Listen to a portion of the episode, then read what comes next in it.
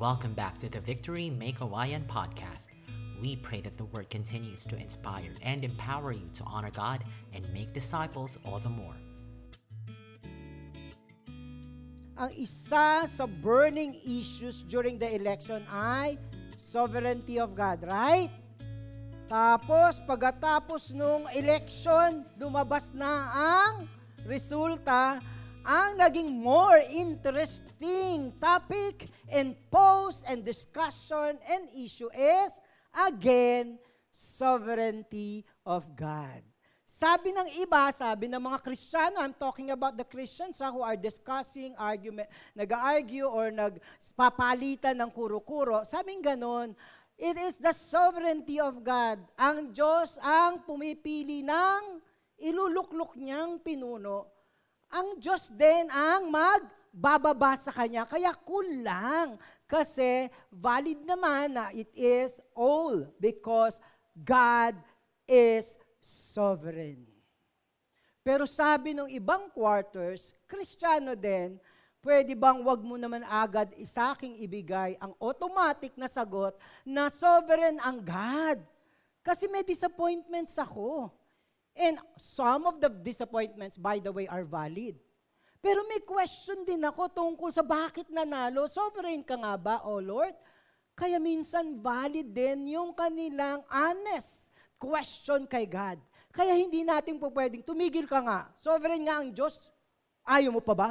Hindi natin pwedeng sabihin yun. And for these people who are asking God about His sovereignty, especially during and after the election, God is inviting you to say your piece before Him. In fact, talagang ini-invite niya yon at I tell you, God is the gentle God. Hindi yan nambamatok, hindi ka ba tumigil? Ako nga sovereign. Hindi nagaganon si God. I tell you gently, the Lord will listen to us and then will say His peace. Baka hindi ngayon, sa susunod na mga panahon, malalaman natin ang kanyang kalooban sa bagay na ito. Kaya kapag meron ka, Lord, can I ask a question? Give it to God. By the way, because God is sovereign. At alam niyo po ba, dahil ito ay take home ko last Sunday, Sino nag-preach last Sunday? Yung kamukha ko. Ayan, nanyo. si Ron, alam niyo po ba? Yan yung isa kong ano, isa kong take home. Let us always anchor our lives in every season na disappoint ka man, nagsiselebrate ka man. Kanino? Sa sovereignty of God. Kaya sa lahat ng pagkakataon, the sovereignty of God prevails. At hindi naman lihim ang sovereignty of God, kaya pwede natin i-anchor. Because God being the loving and sovereign God are clearly written on the walls. Ibig sabihin, every one of us would agree, and the whole world and the whole human history magsasabi at siguradong walang pasubali, nakita nila na ang Diyos ay sovereign. Ang question lang, magsasubmit ka ba or yayakapin mo ba ang kapangyayarihan o sovereignty ni God. This afternoon, we will just go push further the discussion about God's sovereignty, even as Daniel major theme is about the sovereignty of God. Let me ask everyone to please rise up, even as we read in, juris, in respect to the reading of the Word of God. Daniel 5, verse 20, But when his heart was lifted up, and his spirit was hardened, so that he dealt proudly, he was brought down from his kingly throne, and his glory was taken from him. Verse 21, he was driven from among the children of mankind, and his mind was made like that of a beast, and his dwelling was with the wild donkeys. He was fed grass like an ox, and his body was wet with the dew of the heaven, until he knew that the Most High God rules the kingdom of mankind and set over it whom he will. Verse 22, and his and you, his son, Belshazzar, have not humbled your heart, though you knew all this, but you have lifted yourself against the Lord of heaven and the vessel of his house had been brought into before you. And you and your lords, your wives, your concubines, have drunk wine from them, and you have praised the gods of silver and gold, of bronze, iron, wood, and stone, which do not see or hear, oh no, but God, in whose hand is your breath, and whose all of your ways you have not honored. Talon tayo sa 30. That very night, Belshazzar, the Chaldean king, was killed And Darius the Mede received the kingdom being about 62 years old. Let's pray, Heavenly Father. Once again, thank you for the book of Daniel. Unti-unti, napaganda mo kami ng eleksyon. Even pagkatapos ng eleksyon, if all these questions and uncertainties are still prevailing, we pray that you continuously, Lord, gaya na it's written on the wall, lalo naming makita malinawan na ikaw po ang nag-iisang hari at kapangyarihan sa buong universe at lalo na sa aming buhay sa pangalan ni Jesus. Amen and amen. Let us be seated. Okay, we are on the week 5 of our series Beyond Kings and Kingdoms. Kung may gender reveal, this afternoon ang atin naman ay the sovereignty of God reveal. Ito, mag-aaralan na natin kung paano pinapahayag ng Diyos ang kanyang kapangyarihan individually and in the whole world.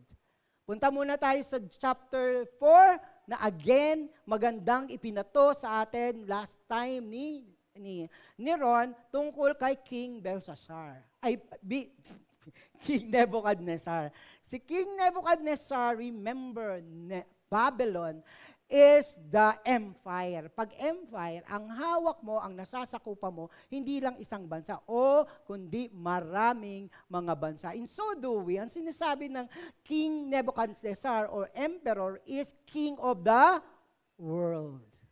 Ganun siya, strong, mighty. Pero at the last part o bandang dulo ng kanyang buhay, You cannot imagine this king who rules over and reign over, who has plenty of armies and wealth, would be like a beast. Hindi lang basta hayop, kung hindi halimaw na wala na sa tamang isip. Parang ang layo isipin, ano? Look at the big contrast. This guy became so in, wala na yung takbo ng isip niya, tapos para siyang animal or beast na kumakain, di nagsasalita or ano man ang mga parang walang katinuan talaga. That was then. But be also in danger for ito naman ang ending ng chapter ng tungkol kay King Nebuchadnezzar. Anong sabi? At the end of the day, see, Nebuchadnezzar to nagsabi, no, I, Nebuchadnezzar, lifted my eyes to heaven and my reason returned to me. Tumingin siya kay God at ang kanyang katinuan ay nagbalik. He acknowledged God. And I blessed the Most High and praise and honor Him who lives forever. Verse 36, At the same time, my reason returned to me, and for the glory of my kingdom, my majesty and splendor returned to me my counselor and my Lord sought me, and I was established in my kingdom. Binalik siya ng Diyos after he acknowledged the sovereignty of God. And still, what? More greatness was added to me. What a good lesson to learn. That if you are boastful, para kang halimaw. But if you look at God in His sovereignty, those glory will be added to you. Enter the dragon. Enter pala. Parang hindi na hindi na click yung enter the dragon ngayon, ano? Kami na lang. Okay, boomers, enter the dragon. Tapos yung pumalit dito sa chapter 5, pumalit si King Belshazzar, let's see the entrance, so, 'di ba?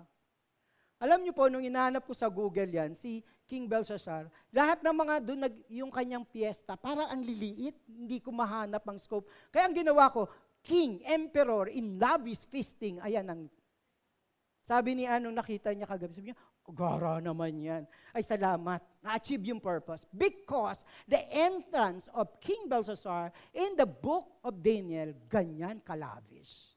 Ganyan karangya Ganyan niya pinapakita ang kanyang kapangyarihan, ang kanyang kayamanan. Alam nyo, anong sabi?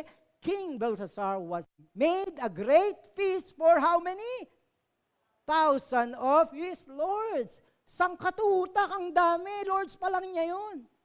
Imagine the pageantry. Imagine bumabaha ng alak, bumabaha ng pagkain. Sarap naman siguro to.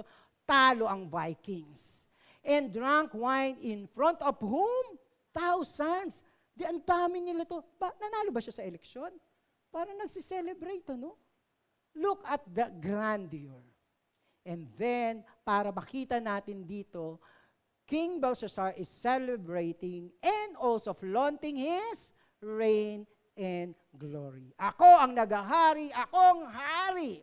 At pagkatapos, hindi siya na tumigil dyan. Pagdating sa verse 2, Belshazzar, when he tasted, tasted the wine, commanded that the vessel of the gold and silver that Nebuchadnezzar, his father, had taken out of the temple in Jerusalem be brought that the king and his lord, his wives, and his concubines might drink from them they brought in golden vessels that had been taken out of the temple, the house of God in Jerusalem, and the king and his lord, his wives and his concubines drank from it. Yung gamit para sa pagpupuri at kabanalan ng Diyos, ginawa niya lang pang-alak. Or ang tawag yung tunggaan ng alak. You see how he really not only flaunt his glory and reign, he also flaunt it above God's glory. And not only that, they drank wine and praised the gods of gold and silver, bronze, iron, wood, and stone. Sino pinupuri niya? Una na sarili niya, ang kanyang kayamanan at yung mga bronze, iron, wood, and stone. Alam niyo ba yan? Nagpapakita niya yung military strength. Ito mga armas ko, kaya ako reigning and powerful upholding, hindi na lang basta above God, pinalitan niya pa, upholding His own God of wealth and might. Bam! But now, God enters. Alam nyo, why? Tingnan nyo yung term na ginamit sa 5. Immediately, the fingers of a human hand appeared and wrote on the plaster of the wall of the king's palace opposite the lampstand. And the king saw the hand as it wrote. Then the king's color changed. Hala, nawala ng dugo, ni nervyos ang lolo nyo. Pulang-pula sa alak, sa, sa karangalan, sa sarili, biglang naging violet. Sa takot, his limb gave way and his knees knocked down. Para sinuntok si King Belshazzar. By the way, dalili pa lang ng Diyos yung nakita niya. You see how very, very immediate, instantly, nag-change, kumilos na ang sovereignty ni God. The sovereignty of God are writings on the wall. From the beginning until now, ang kapangyarihan ng Diyos ay hindi maitatatwa. No one can because it's written. At ngayon, sa example natin, si King Belshazzar alam niyo yung writing on the wall na nakalagay doon? Ibig sabihin yan, sabi ko, writing on the wall, parang may idioms ang English or mga Americans tungkol dito. Meron nga pala na idioms. Anong sabi, ibig sabihin ng writing on the wall? It is an idiomatic expression that suggests that there are clear signs that a situation is going to become very difficult or unpleasant, a warning of doom or misfortune. Uh, misfortune. Ibig sabihin, babala siya. Pag sinabi, it's writing on the wall, klerado. Na merong mangyayaring masama, imposible, hindi mo alam. Alam niyo po ba, nung ginugel ko siya, ang writing on the wall, saan galing? Dito sa pinag-uusapan nating Daniel, verse 5, chapter 5. It is writing on the wall, and particularly, kinuha siya that the sovereignty of God is written all over.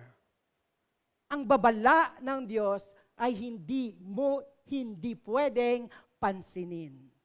Di ba? May babala na. Huwag kang tatawid, nakamamatay. Nakakita na ba kayo? Eh, tumawid. Kuya, pang 110 ka. Kasi sinabi na eh, huwag kang tumawid dyan. Ano pa sinabi? Galaw-galaw. Kasi baka ma-stroke. Isa pa, anong sabi?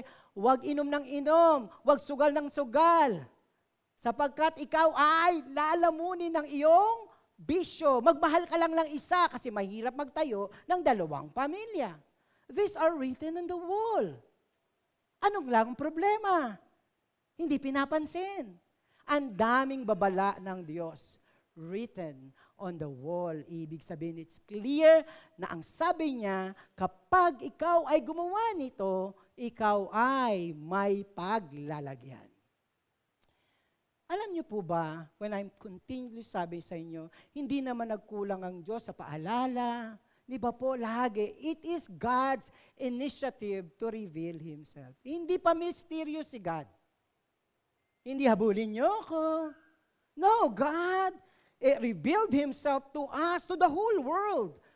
Na tayo ngayon, kasi kilala ng Diyos ang kanyang sarili, kapag nakilala mo sa Kanya, meron kang salvation. Kapag nakilala mong Diyos, disappointed ka, magkakaroon ka ng hope. Lalo na kapag nakilala natin ng Diyos, ang kaligtasan ay iyong mayayakap. Ganyan ang Diyos. The heavens declare the glory of God. Tumingin nga, tumingin nga ka, tumingin ka sa gabi, tumingin ka sa araw, umakyat ka sa bundok, papunta ng Baguio. It is so majestic, you cannot deny that God exist. And through this, God revealed Himself to all of us. At ang pinakamagandang revelation ni God, pansinin mo ang iyong Biblia. The Lord revealed Himself, His laws, His principle to all of us. Kaya nga, imagine ninyo, si King Nebuchadnezzar ay hindi naniniwala sa Diyos at si King Nebuchadnezzar, ang feeling niya siya ang Diyos. Ang, ang ganun din si King Belshazzar. Bakit pinadala sa kanila si Daniel? Pwede namang sabihin ng Diyos, sige, bahala kayo dyan, kala nyo ang yayabang nyo. Why in this time, Daniel was been sent to them to teach them so that they will know who God is. Sino ang pinadala sa inyo ng Diyos para makilala natin kung sino siya. Sino ang pinadala sa inyo Diyos nung litong-lito ka na?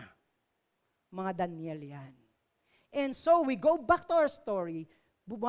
Pumunta din si King Belshazzar kay Daniel. In Daniel 5 verse 13, then Daniel was brought in before the king. May problema si Daniel, di niya maintindihan yung writings on the wall.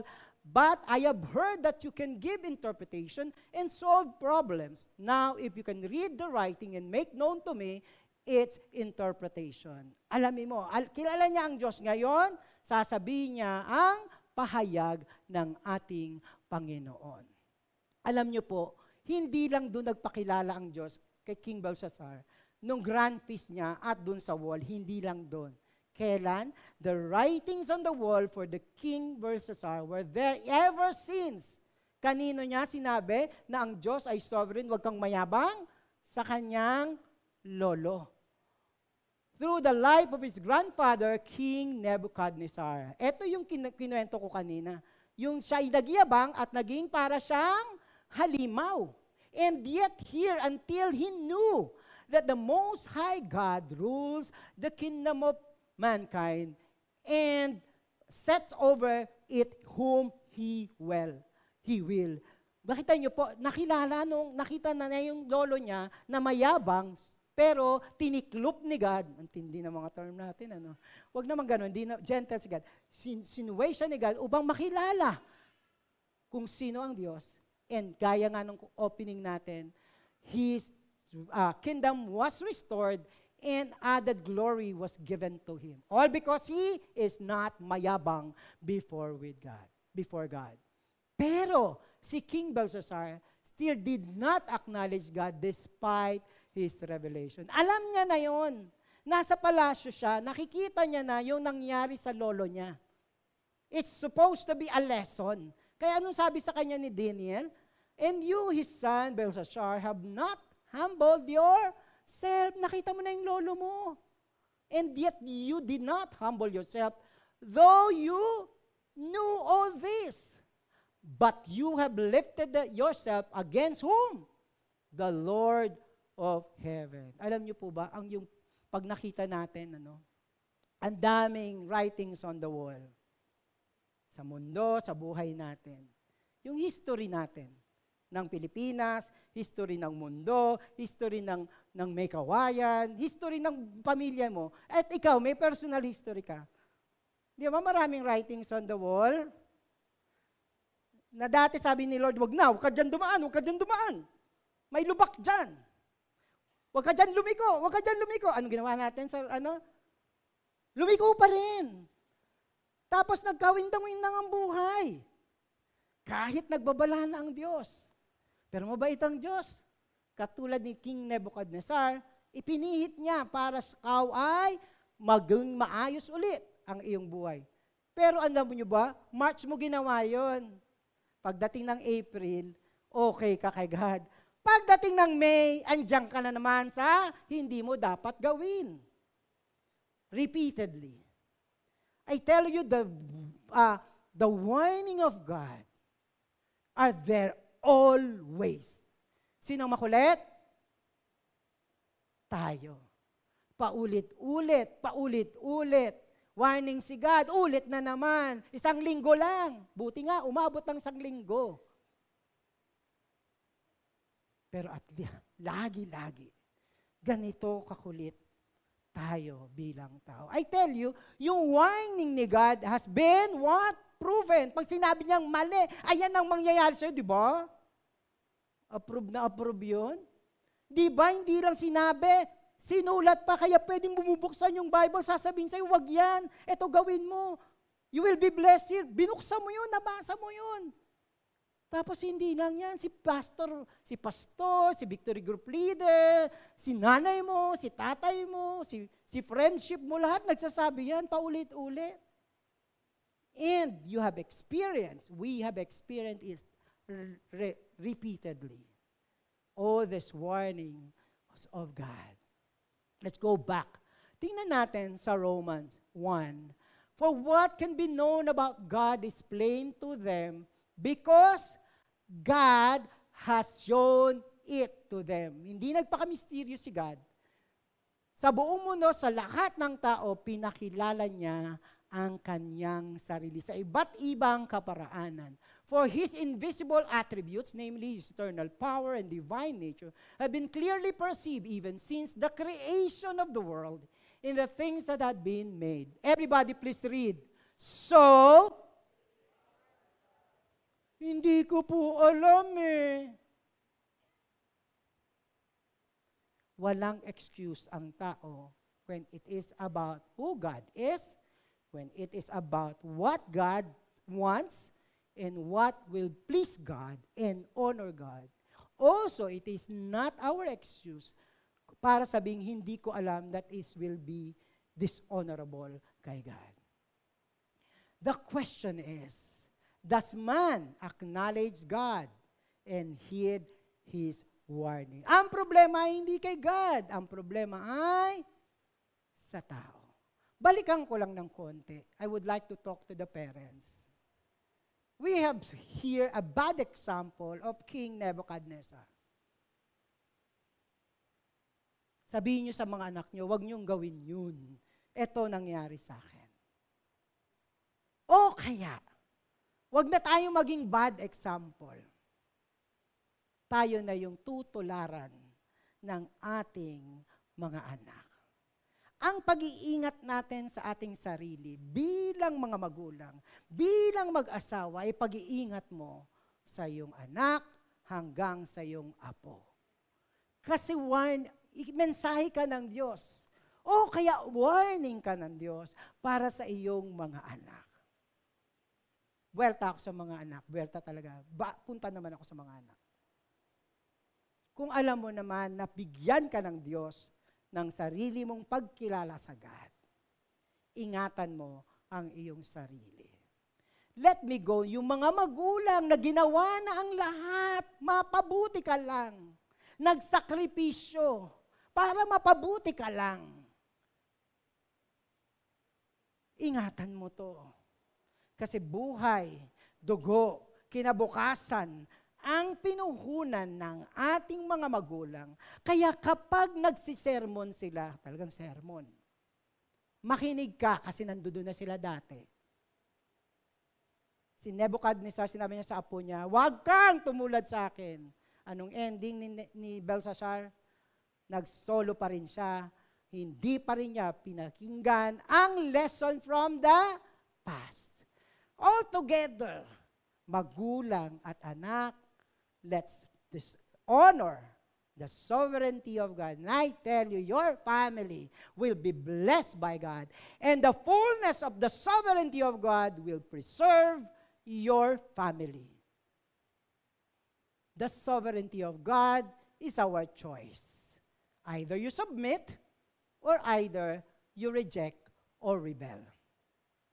Tingnan po ulit natin. But you, si Belshazzar, lifted yourself against the Lord of heaven. Pride is always an issue against whom? Hindi dun sa kaaway mo. Of course, kasama yon pero iisipin mo, it is a problem, an issue against God. Kahit hindi mo na napanalo yung kaso. Eh, ang kaso lang, ano eh, kung sino mas magaling sa inyo.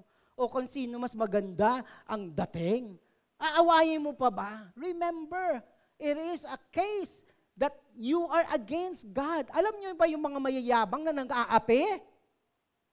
Wala kang karapatang mga api ng tao. Kasi imahin siya ng ating Panginoon. So look at look at the anatomy of pride.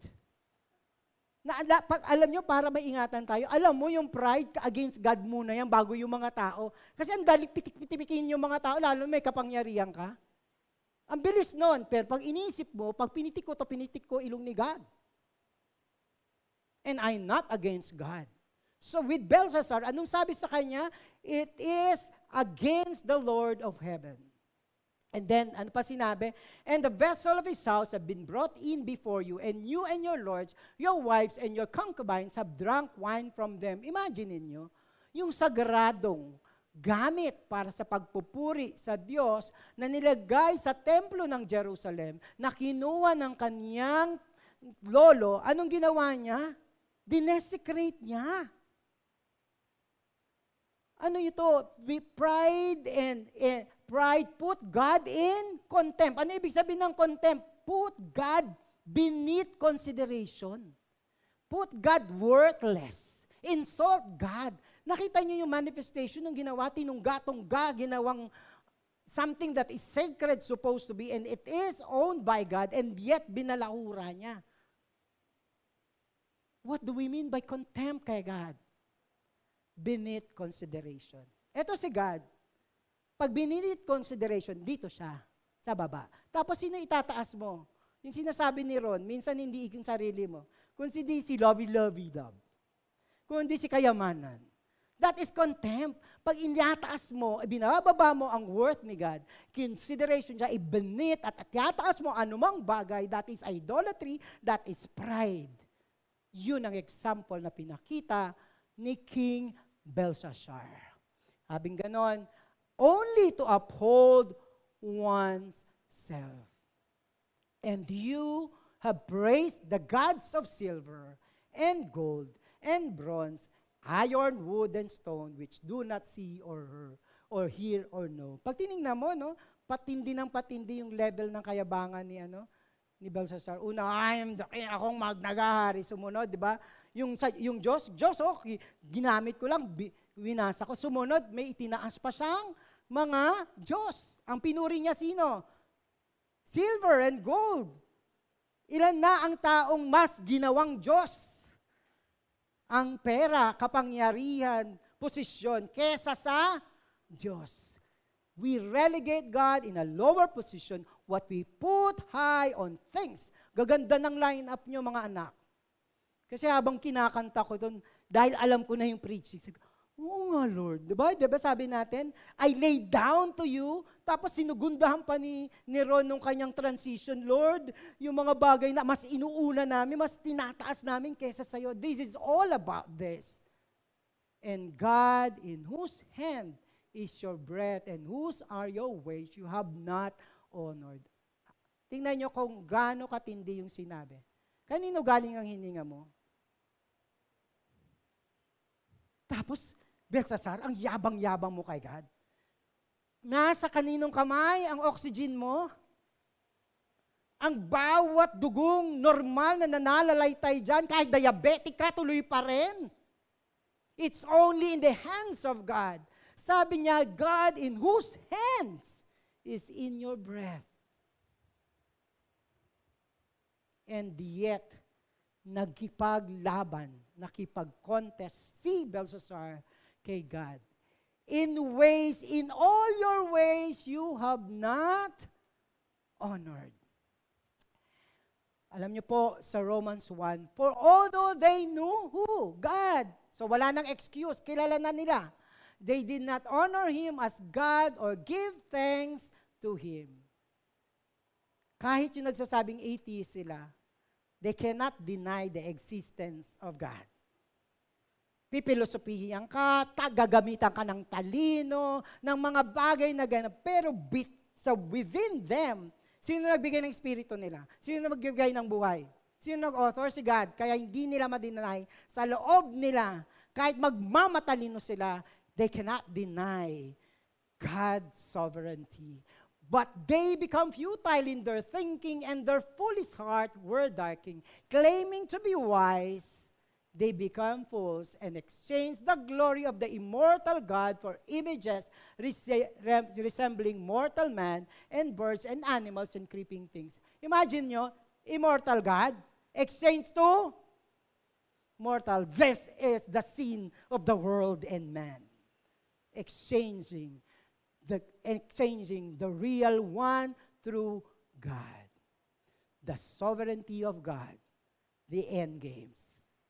His sovereignty. He is sovereign whether this world agrees or not. Alam niyo yun? Kahit hanggang sa dulo ng ano mo, pinapakita nung sang mayaman, matalinong tao, ako ang nagahari.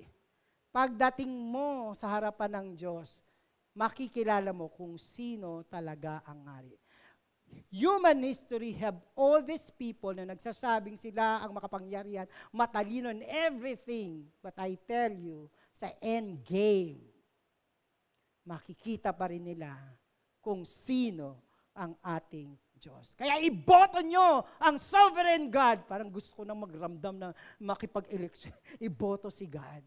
Let's look at the end game of King Belshazzar. And this is the interpretation of the writings on the wall. Many, God has numbered the days of your kingdom and brought it to the end. Finally, King Belshazzar is, has realized kung ano siya at kung an, gaano kahaba ang kanyang buhay. Makita mong gano'n na ang Diyos, ang Diyos, ang sovereignty ay from the eternity past. Ibig sabihin nito, wala pang tao, wala pang mundo, wala pang panahon, wala pang time, sovereign na siya. Lalabang ka pa doon? Nung nagkaroon ng time, sino pa rin ang sovereign? Siya pa rin. Kaya ang sabi niya kay King Belshazzar, bilang kong araw mo, kasi hawak ko ang buhay mo eh. Di ba? Isipin natin. Isipin lang ng mundo na ang may hawak. Kaya hindi nagrarambulan ng mga planet hanggang ngayon. We owe God na hindi tayo bumabagsak at lumilipad. Ito lamang ay because of the divine providence. Past time of the every kingdom, era, and generation, God is sovereign. Old Testament, God is sovereign. New Testament, God is sovereign. In the New Testament, Greek Empire, God is sovereign. Panahon namin bloomer, boomers, God is sovereign. Millennial, millennial, God is sovereign. Gen Z, Gen Z, ano pang Gen Gen natin lahat, I tell you, don't, every generation should not put God down because He is the sovereign God anumang henerasyon at anumang mga ira na meron tayo. Ang problema kasi sa ira, pag gumaganda, parang sila na yung Diyos. Let me go back a little bit two years ago. Di ba? Ang hirap maging Kristyan, ang hirap magsabi, uupakan ka nila. Huwag kang gumamit ng Bible, ganito, ganun. Di ba? Tapos ito yung paninindigan mo, tapos, kasi sabi ng Bible, iinsultuin ka. Kasi meron silang technology. Kasi meron silang military power. Pero nung COVID, sabi ni God, asan yung pinagmamalaki nyo? Takbuhan tayong lahat, nasara ang mundo. And fine, and then the world closes. O saan na yung mayayabang? Saan na yung technology? Saan na yung medicine? And we all run to God and ask His divine mercy. And so we are here. And we clap. And we thank God. Kaya ang sabi ko kanina, Every time that you come here, on-site service, salamat Lord, ang bait-bait mo kasi kaya naming muling magsama-sama. It's all because of your sovereignty and your love. To our time and season, yung personal nating time. Kailan ba natin na-acknowledge si God na sovereign siya? Pag walang-wala. Lord. Pero pag meron-meron, iba ang Lord. In all of our season and time, let be God, be the Lord of our lives. And I tell you, the sovereignty of God is from eternity past hanggang walang hanggan. Kanino ka pa ba? Walang iba kung hindi kay God. Tekel, you have been weighed in the balance and found wanting. Peres, your kingdom is divided and given to the Medes and Persian. Tinimbang. Sino lumaban kay God? Si King Belshazzar. Sige nga, timbangin kita.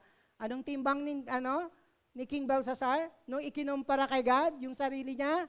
Zero. The nerve kasi lumaban ka kay God. And you have been found nothing. if one put himself up against God, he will definitely be found nothing. No one is self sufficient, even the kings. We owe it all to God. We need God.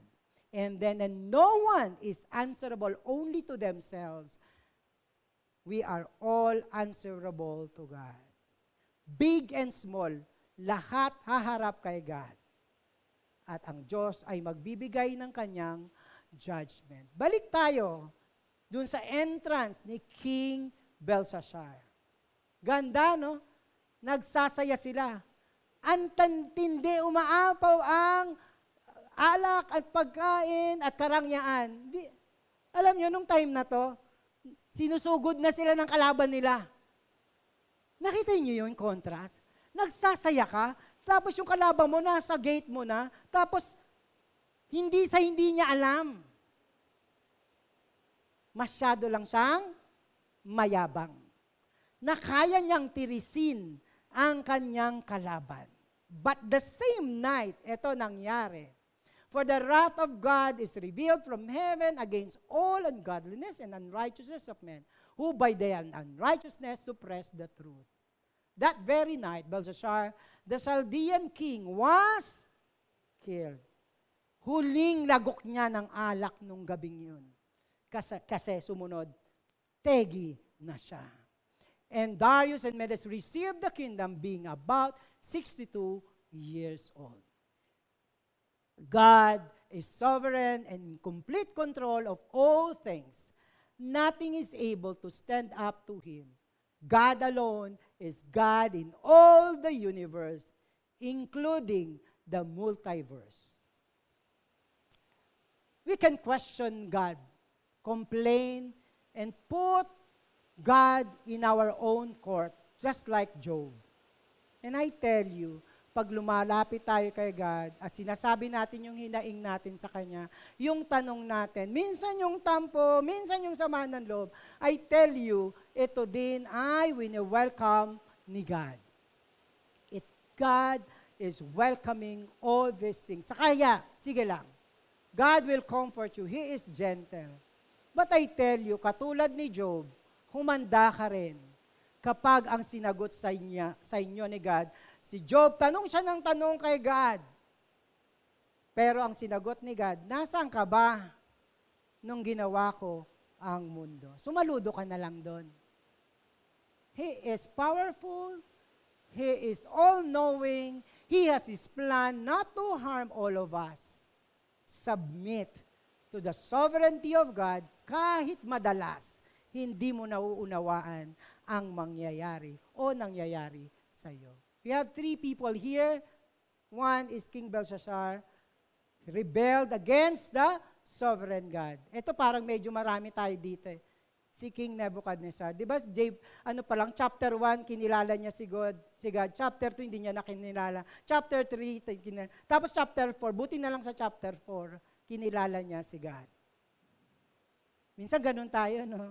Pag masaya, kilala si God. Pag hindi, tapos pag gusto natin to, hindi na muna ulit. Nebuchadnezzar lang tayo. Nakataas pa yung kamay ko. But the other key one is si Dan, Daniel. Since 15 years old, chapter 1, anong sabi niya? I resolved to be faithful to God. Alam nyo, itong chapter 5, ano na siya? 80 years old. Palakpakan niyo yung mga senior dito na nagsasabi, ang nasa Diyos ay Diyos na tapat. Palakpakan natin yung mga senior. Sila ang mensahe na ang Diyos ay tapat. Nagwo-worship pa yan sila. Nagpe-prayer meeting pa yan. nag engage pa yan because in their hearts of hearts, there is only one sovereign God. And this time, Sino man tayo dito, kanino man tayo nakakapag-relate. Of course, sana hindi si Belsasar, kung ti tayo ay si Daniel o kaya si King Nebuchadnezzar. May I ask the worship team to be here? Alam nyo, the sovereignty of God and the revelation of God who, who He is, kanino to lahat in-encompass the sovereignty and the love of God is revealed through the person of our Lord Jesus Christ. And the Word became flesh, and He is dwelling in me, in you, in you, in you. Pastor, Belsasar ako minsan, Nekobukadnesar ako minsan, ah, malayo kay Daniel, but He dwells in you. Allow His might to be with you. Allow His love to empower us. Let us pray. And at this time, even as we pray, katulad kanina when we begin, it's an invitation. Sabi ni Ron nga, sino dito ang gustong into the deep with God? Minsan kasi, yung sovereign ni God, naku-question natin. Minsan kasi, eh.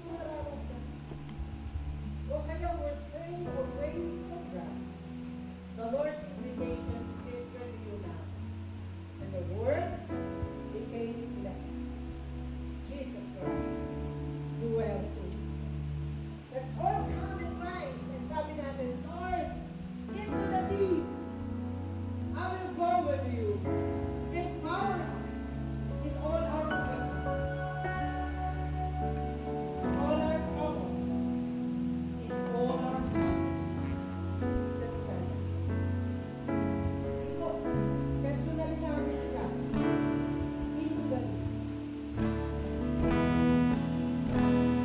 for joining us listen to the preaching of the word. As we seek to live out what we have heard, we are here to journey along with you. Take the next step and get connected to a victory group today. Message us on Facebook or Instagram, or visit our website at victorymakeawine.org and we will gladly help you get on track.